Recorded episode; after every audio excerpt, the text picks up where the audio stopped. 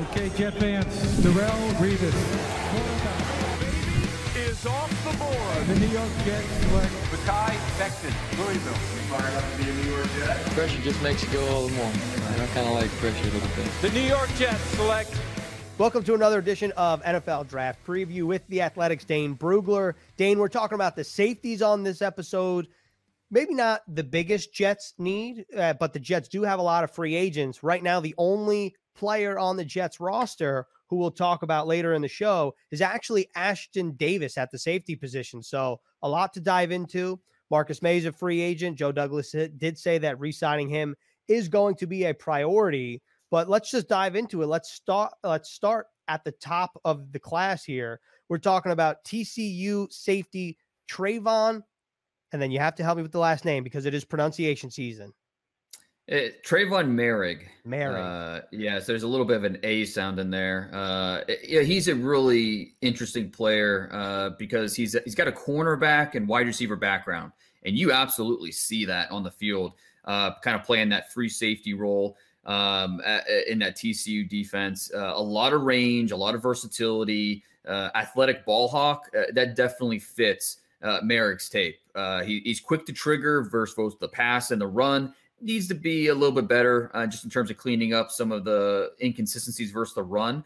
But you know, he reminds me a lot of Jessie Bates when he was coming out of Wake Forest. Uh, you know, the, the Bengals drafted him, and I believe the second round uh, somewhere on day two, and he's been a really quality uh, player uh, for the Bengals. You know, the tall, lean, uh, ball hawking type of player, the natural instincts, the feel when the ball is in the air. Uh, there, there's a lot to like about him. Uh, he's got a special teams background. He was the TCU special teams MVP as a freshman, and then when he worked himself into the starting lineup.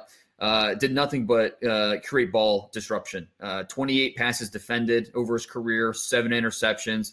Uh, he was the Jim Thorpe Award winner. So when you look at it, production check, tape check, accolades check. Uh, Trevon Moehrig's got a lot of what you're looking for uh, as that center fielder, free safety type of safety. And if he's your safety number one, how far back is Richie Grant as safety number two? Yeah, it's not a big it's not a big gap. Uh, you know, I, am a big believer in Richie Grant. You know, he's a, he's an older player. He's going to be a 24 year old rookie. You know, your redshirt senior, where Moehrig was, uh, you know, a true junior. And, and with Grant, uh, you know, you, he's another former wide receiver, but he actually, uh, you know, when he went to UCF, he was a wide receiver. Uh, they moved him to defensive back, and he's really flourished. Um, and he's gotten better year after year after year. He's fearless. Uh, he's not afraid to run the alleys. Uh, plays with thump. Uh, the the play energy, the range that he plays with is outstanding. Uh, consistently pops off the off the film. There's some just like Moehrig. There are consistency issues there, but you see the eye discipline, you see the ball hawking tendencies, you see a guy with the range to make plays all over the field. He'll make plays deep. He'll make plays in the box. He'll chase down plays from behind. So, you know, he's another guy who can play single high. He can be your split safety. And I think he's going to compete for starting reps uh, as early as his rookie year and be a guy that's going to be productive. With Moehrig, you mentioned Jessie Bates, and I feel like Jessie Bates is probably one of the players that not a lot of fans across the NFL know a ton about. Uh, like they see his name, they see that he's one of the best safeties. But what makes him one of the best safeties? And you mentioned some of the carryover traits. Why is that such an important trait in terms of that Bates has and Moehrig has that translates to the NFL? Well, obviously, playing safety in today's NFL, there, there's so much asked of you. Uh, you have to be rangy. You have to be smart. Uh, if you take a false step, you're in trouble. Uh, so you either be better be an elite athlete where you can recover, or you better be highly intelligent where you know you're not making those false steps, those false reads. So you're consistently in position. Uh, it, it's just it's a tough position to play when you think about how offenses uh, in today's NFL, you know, four wide, uh, you know, these athletic tight ends in the slot. Uh, yeah, safe playing the safety position is not easy, and so if you can find a rangy guy with the instincts, with the ball awareness, uh, you know, you're going to be, uh, you know, viewed as, a guy that's going to come in and contribute pretty quickly. And so I think Moehrig fits that bill. Uh, they're, they're, again, he's he's a little bit of a lean player, and you know needs to clean up some things in the run game. But I don't think he's a liability uh, as a run defender, and I think he could be a playmaker uh, versus the pass. Going off of that, do you think that there is a less clear cut distinguish between a free safety and a strong safety as you might have seen, you know, 10, 20 years ago? Now you think do you think now that it's more they have to be more similar than different, the two safety spots? Yeah, I mean, ideally, you're looking for interchangeable safeties. You know, you you want guys that can do both. They can come downhill, run the alley uh, with conviction, uh, thump in the box. Uh, but there's no question there, there's going to be some players that are a little specialized at the safety position where you want them uh, in the box as maybe a nickel linebacker or a guy you want coming downhill. Uh, he's not as uh, productive or uh, reliable when he's asked to go in reverse or asked to turn uh, and put his back to the football. So, you know, playing safety position, it's hard to find those interchange interchangeable guys. Uh, you know, there, there's a reason why I think safety is near the top of the list for a lot of teams in terms of needs every offseason. Uh, it's just hard to find these guys that are big enough where they can be reliable tacklers uh, they're not going to hurt you there, uh, but also uh, have enough athleticism where they can cover, and you know they're going to be show up in pass coverage. So it's a it's a position that is highly coveted.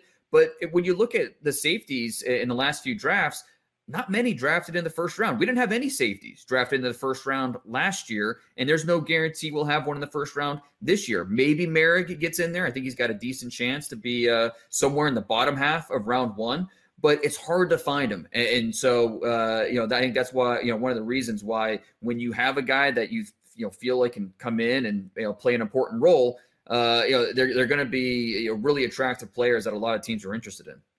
So that leads me to my next question, which you kind of touched on it. Moehrig, if he's a maybe first round player, is Grant a middle of the second round player? I think he's a top 50 guy. I really do. Um, you know, play speed, production. Uh, you know, he's a, uh, a three-year starter, uh, and he consistently created uh, turnover-worthy plays. I think he had 17 of them over his career, 10 interceptions, seven forced fumbles. So you've got a guy that is, uh, you know, proven in that department in terms of creating turnovers. Uh, he led the team in tackles multiple times. and a, guy that's been ascending ever since he made that move to safety. Uh, we saw it throughout the season, and then you also saw it at the Senior Bowl. Uh, Richie uh, Richie Grant was outstanding at, at, the Senior Bowl. Played all over, consistently uh, was disruptive uh, with his timing, with his range, and so I, I, I just I find it very tough to believe he's going to fall out of the top 50 picks. And there's going to be a, plenty of teams drafting in that late one, early two uh, range that are going to look at this player and say, okay, he's an upgrade over what we currently have it, we don't feel maybe as great about the options after him. Let's get him now. You mentioned his week at the Senior Bowl. He was the American team's top safety as voted on by the players that he went up against that Jim Nagy put together the rosters. And then, of course, he was one of the biggest risers on your article on The Athletic. Mm-hmm. And for more of Dane's coverage of the NFL draft, be sure to check out The Athletic the beast is probably is hoping to come out in a month. We're recording on March first. Oh. April first is is the goal date, isn't it? Yeah, no, you just gave me a little bit of anxiety. I mean, it's a, a month. Ho- fire. Hopefully, okay. Yeah, hopefully a month from now it'll be, uh, you know, uh, at least at the very least in editor's hands, uh, and, and pretty soon go into the public. So, so if Moehrig and Grant are your top two safeties, mm-hmm. and mm-hmm. they're projected to be where you projected them at the back half of the first and then in the beginning of the second, who are your next two safeties or who are some day two prospects that you think are the next couple guys to be her or to have their names called? Well, the next two guys for me uh, are really interesting because they're basically complete opposites of each other uh, in terms of their roles at the position. Um, and you know, it's it, it's funny how you could have two players that are going to be labeled uh, as the same position but be so different uh, just with uh, their skill sets and what they're asked to do. Jevon Holland from Oregon, uh, he was more of a nickel safety in that Oregon defense. Uh, they usually ran, you know, five defensive backs, and he'd play a free safety nickel role. Um, his first two years, uh, his freshman sophomore year, combined for nine interceptions. Um, he was the first uh, Oregon Duck to lead the team in interceptions in back-to-back years since Jairus Byrd uh, you know, over, you know, probably 15 years ago. So, um, you know, with, with, Holland, and then he opted out this past year. So we haven't seen him uh, on the field uh, in, in, over a year.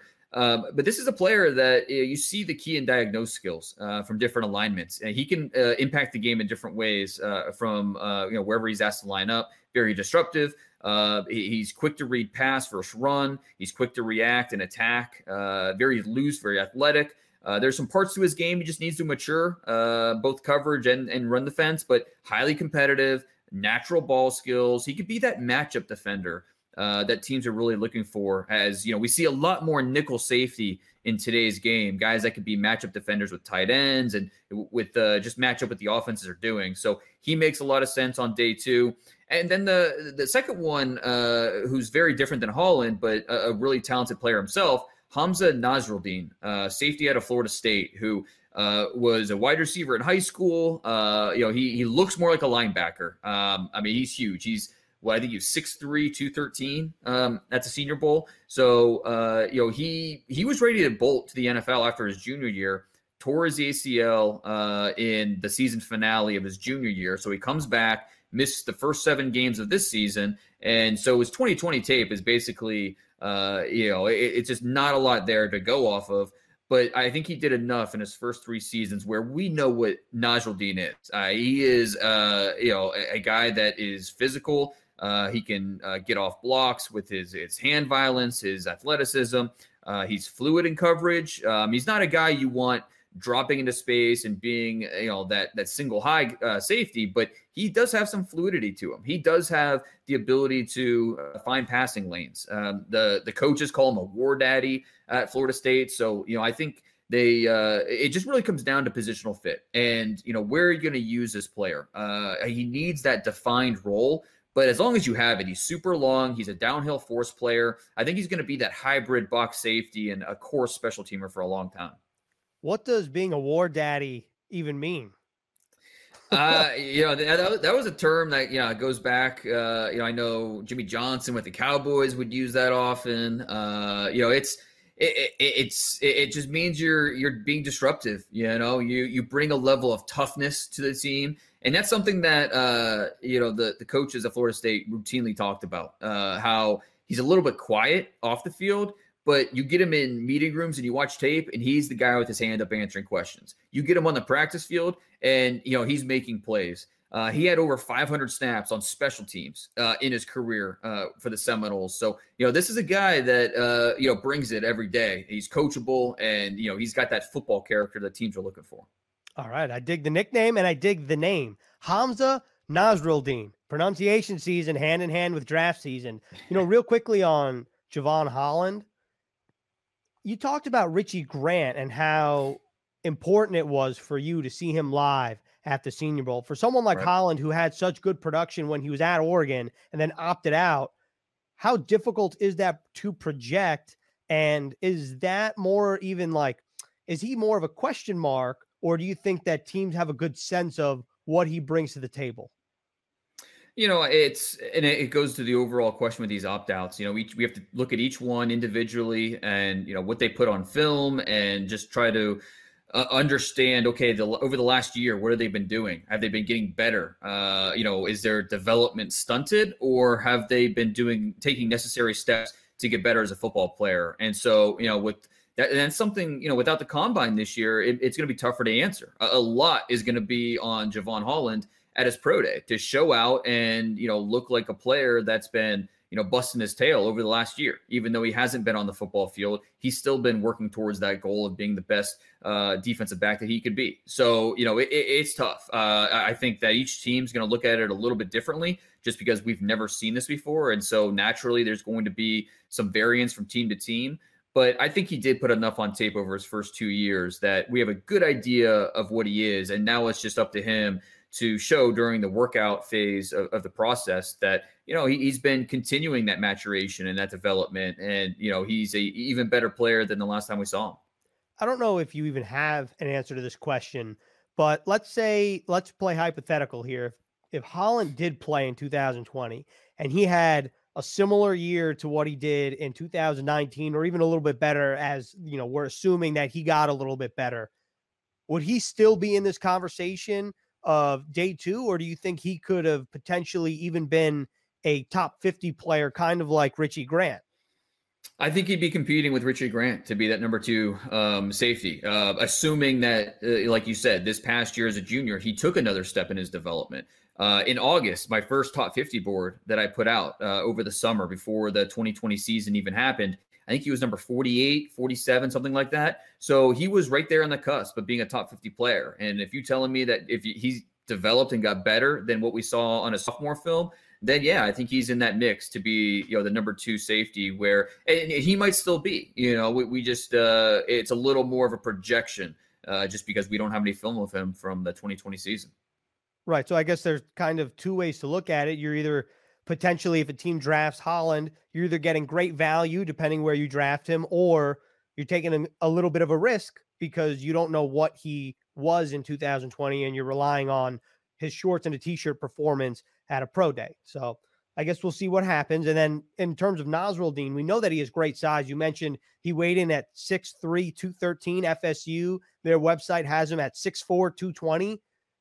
Being that tall and that big at that mm-hmm. position, how does that help Nasirildeen in terms of his play and having that wide receiver background?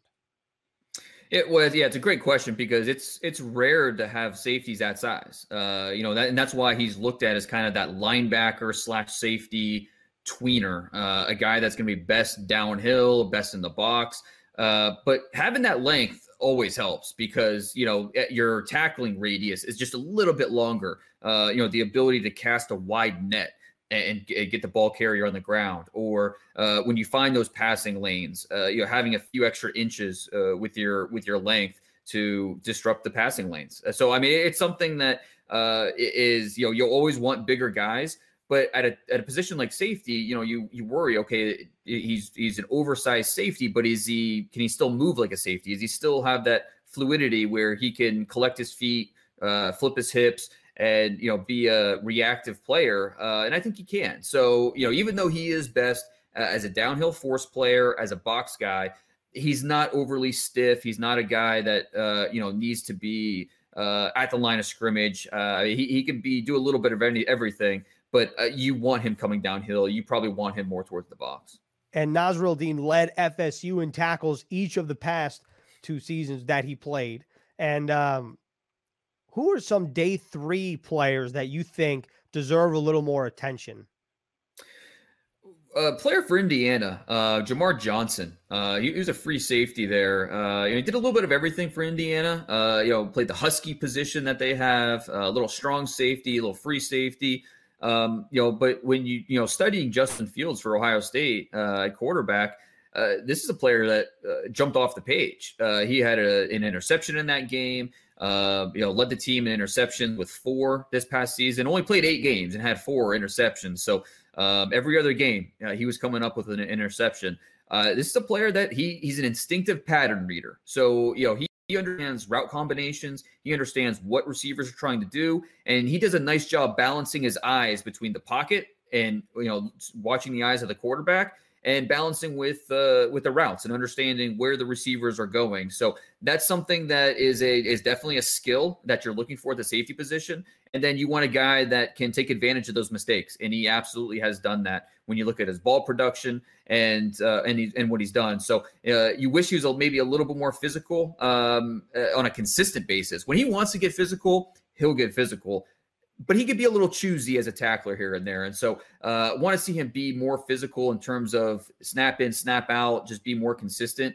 Um, and if he does that, he could push for some starting reps in this league. Uh, and then another day three safety who's really intriguing in this class, Shawn Davis uh, at Florida. Uh, a little bit undersized, not the biggest guy, you know, five, ten and a half, uh, 200 pounds but this guy's twitched up, and I think he's got the football IQ to make it at the NFL level. Um, he senses what's about to happen, and you know he does a nice job getting a head start. So uh, he, he needs to stay off the injury report. Now, it's one of the reasons why he's looked at as a day three pick. But again, he's a quick twitch athlete. The awareness, the urgency that he plays with, those are the type of qualities I'm looking for uh, at the position, especially when we get to day three. In terms of Johnson, you mentioned the Husky role. What exactly is the Husky role in that defense? Uh, you know, it's uh, the way they use it, uh, and they they mix and match. So they'll sometimes he'll be asked to be a slot corner. Sometimes they'll be asked to be more of a uh, split safety or single high safety. Other times he's he's creeping towards the box. So it's really a, a versatile role where he's going to be doing these different things. And I think that's that's what you want. You want a guy that has experience doing a lot of different things, whether it's lining up in man coverage against a slot receiver or you know playing from you know that single high perch where he has to see the entire field and really make quick decisions about you know where he's going to go. And I think he's shown that. So being able to play all over the field is something that uh, you know, even though he doesn't have a lot, of, he only has nine starts. Uh, you know, he started one game as a sophomore, and then all eight games this past year for Indiana. So he doesn't have a you know a, an extensive resume. But when he was on the field, he was asked to do a lot of different things, and I feel it feels like the coaches gave him more and more responsibility as he gained experience. I love it. And real quickly on Davis, Florida's had a pretty good uh, track record lately in terms of defensive backs to come out and play in the NFL, and specifically safety. When you think of guys like Keanu Neal, Marcus Maye being one of them, mm-hmm. so we'll obviously have our eyes on Davis. But let's move to some fan questions. Let's actually stick on the safeties here. Let's bring up the question. Michael wants to know where would Ashtyn Davis rank in this draft class as a safety, and how do you see him fitting into the new Jets defense, which of course is coordinated by Jeff Ulbrich and the head coach Robert Saleh, brings over that defense from San Francisco as well. Well, yeah, and you know we we talked about uh, uh, Davis a lot last year. We, I, you know, a guy that was easy to like. Um, if you were in this draft class, I think he'd probably be around the same range where he was last year. You know, the fourth or fifth safety uh, available somewhere top seventy-five. Uh, you know, personally, I've got a higher grade on Moehrig, Grant, and probably Holland uh, than Davis last year. But I, I really like Davis. I, I, think he's, you know, we we talked about him last year. That fearless mentality, that track speed, uh, that that over aggressive nature will be a double edged sword, you know, and work against him at times. But you always take chances on uh, guys that are explosive. Uh, the the competitive toughness that they offer. I'm really excited to see how he's going to fit because uh, I think he can. You know, he's more of an, a safety, but he's got some cornerback experience. So you want to use him as that nickel safety. Like I, like I said before, we're seeing more and more teams implement that nickel safety where, you know, you're getting the big physical guys on the field, but, you know, guys that can also cover. So I think he fits really well as that nickel safety. You know, it's interesting about the jet safeties because when you're talking about perceived needs and the jet safety's not on the top of their list, but depending on how free agency shakes out and everything like that, the Jets right now, Ashtyn Davis is the only safety on their roster because Marcus Maye, expiring contract. Matthias Farley, Bennett Jackson, the two backups, expiring contract. So we'll see what happens, but safety is a position that does deserve attention. Let's actually take another fan question. Let's keep on the defense. Brad wants to know what is the range to pick edge rushers and who fits the Jets defense best? Well, I mean, let's look at that 23rd pick uh, in the first round. You know, it's it's a really interesting spot for the Jets to to invest at, at the position. You know, you look at San Francisco's defense uh, under Saleh. Uh, obviously, it all started up front, stout, aggressive line, and it's it, it's a, it's fair to assume that he's going to want to build the same type of defense, starting with uh, the defensive line uh, with the Jets. And you know, we feel pretty good about what the Jets have on the interior but what can they do on the outside to uh, you know add guys that are going to be strong versus the run, but also give you that disruptive juice off the edge to uh, really affect what the quarterback and the offense is trying to do. Uh, I think when you look at uh, in that late first round, there's several options. Uh, you know that you know we'll talk about plenty throughout the throughout this process. Georgia's Azeez Ojulari is my favorite. Uh, explosive and instinctive off the edge he's a little bit undersized. You know, he doesn't really, uh, you know, have the the the size measurements that you're looking for. But you know, neither did you know Dee Ford, who uh, Saleh had uh, in San Francisco. So even though he is a little undersized, he doesn't play that way. Uh, strong hands, he can set a hard edge. Uh, just a really explosive player. So Ojulari is a guy that I would I would jump at the chance to have him on that defense. Uh, Michigan's Kwity Paye, I think he also fits uh, that rare lower body twitch. He's got strong hands. He can win the point of attack. Uh, so he's going to be equally effective versus the pass and the run. And then, you know, both of Miami's pass rushers, Gregory Rousseau, uh, a high risk, high reward type of type of prospect, long, athletic, still figuring out how to how to rush the passer. Uh, but you know, the upside is is phenomenal. And then Jaelan Phillips, more of a technically sound pass rusher, uh, a little more disruptive but you know the off-field, the medicals, both need to be considered. Uh, you know, teams need to do their homework there to figure out where he belongs in this draft. So you know, we're talking about uh, the 23rd pick in the first round. Obviously, you know, guys aren't going to be there without uh, uh, you know having a few holes. But I think there's several high upside rushers that are going to be available, worthy of the conversation. And do you think that there's a chance one or two of those guys will be off the board by 23 of the guys you just mentioned? Definitely. I mean, pass rusher is one of the most coveted positions in, in the league. Um, you know, I, I, think all 32 teams could use more pass rush help. So, you know, I don't think it would be surprising if, uh, you know, two, three those guys are off the board already. Um, you know, I, we might not have one drafted in uh, the top 10, maybe in the top 15. But in the second half uh, of the first round, that's where I think we're going to see these pass rushers fly off the board. Uh, maybe as many as five or even six of them. All right. Well, let's wrap up fan questions. Let's go to the offensive side of the ball. Dan wants to know if you're able to sign a wide receiver in free agency, meaning the Jets, would it make sense to go with Kyle Pitts in the draft over the other receiver options, such as Ja'Marr Chase, Jaylen Waddle, etc.? And I believe when he says etc., Dan is referring to DeVonta Smith, which is I don't know how how DeVonta Smith would take being lumped into the etc. bit. But right. the question still remains: if the Jets were able to sign a receiver, would you would you Dane go for Kyle Pitts before going for one of the receivers listed? Well, yeah, and regardless of who's at quarterback, obviously the Jets need to add more firepower on offense. Um, and Pitts is arguably the best playmaker in this entire draft. So, you know, let's, um, you know, for hypothetical sake, you know, with this question, let's say the Jets decide not to draft a quarterback at number two, Instead, they draft back, they trade back to like say number six or eight. And let's say that Pitts and Chase are both available. Assuming we signed a weapon at receiver in free agency that we feel really good about as being a starter and a you know a, a producer for us, I I'd go Pitts uh, because I think the overall impact would be something that uh, is exactly what I'm looking for on, on this offense. And you know what, I, I can already hear the you know the the responses saying, well, when's the last time a tight end was drafted top ten and you know lived up to that?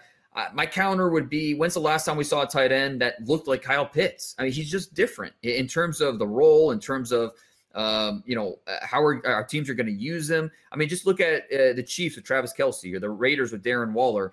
Uh, those two tight ends dictate coverage and affects how defenses attack you, which helps open up things for the rest of your offense uh, as well as you know the tight ends being producers. Uh, then the, I think the other factor to consider is uh, the the volume of wide receiver talent in this class. I feel really good about landing a talented player in round two, three, or four at receiver, not on the same level as Ja'Marr Chase, obviously, but still a quality player who's going to push for starting reps. So, you know, it seems uh, unlikely probably that the Jets are going to find themselves in a position where they're going to have to choose between Pitts or Chase in the first round, but I, I would feel entirely comfortable going with Pitts in that scenario. All right. I think a lot of Jets fans would be very excited if they were on the clock and both Kyle Pitts and Ja'Marr Chase were available. So no, have... it, it, comes down to ice cream. I mean, what do you want? You know, cookies and cream? You want mint chocolate chip? I mean, it's still ice cream. You know, it's well, still good. I like I like both of the flavors you just listed. There you so. go. So I, it just depends on my mood on that day. So that's probably not a great answer in terms of the draft. but you know, we still have a couple months to for different chips to fall where they may land. So with that being said, that's it for the fan questions. But I'm going to throw in my own question because it's March 1st. We're supposed to be in Indianapolis right now, enjoying a nice steak and shrimp cocktail from St. Elmo. And that's not the case. You're in Ohio. I'm in New York. We're both recording from our home studios. So, with that being said, if we were in Indianapolis, who would be some guys that you think would test extremely well, blow the doors off the gym, and we would be talking about these players as potential risers because of their performances? Eh, definitely a few names come to mind. Um, eh, the first one's Anthony Schwartz uh, from Auburn, uh, receiver. This guy was a nationally ranked sprinter in high school, uh, competed internationally, uh, his 100 meter, like anything in anything under 11 uh, seconds in the 100 meters is, you know, really, really good. Uh, he won the, the state championship in Florida in 100 meters with a 10.07.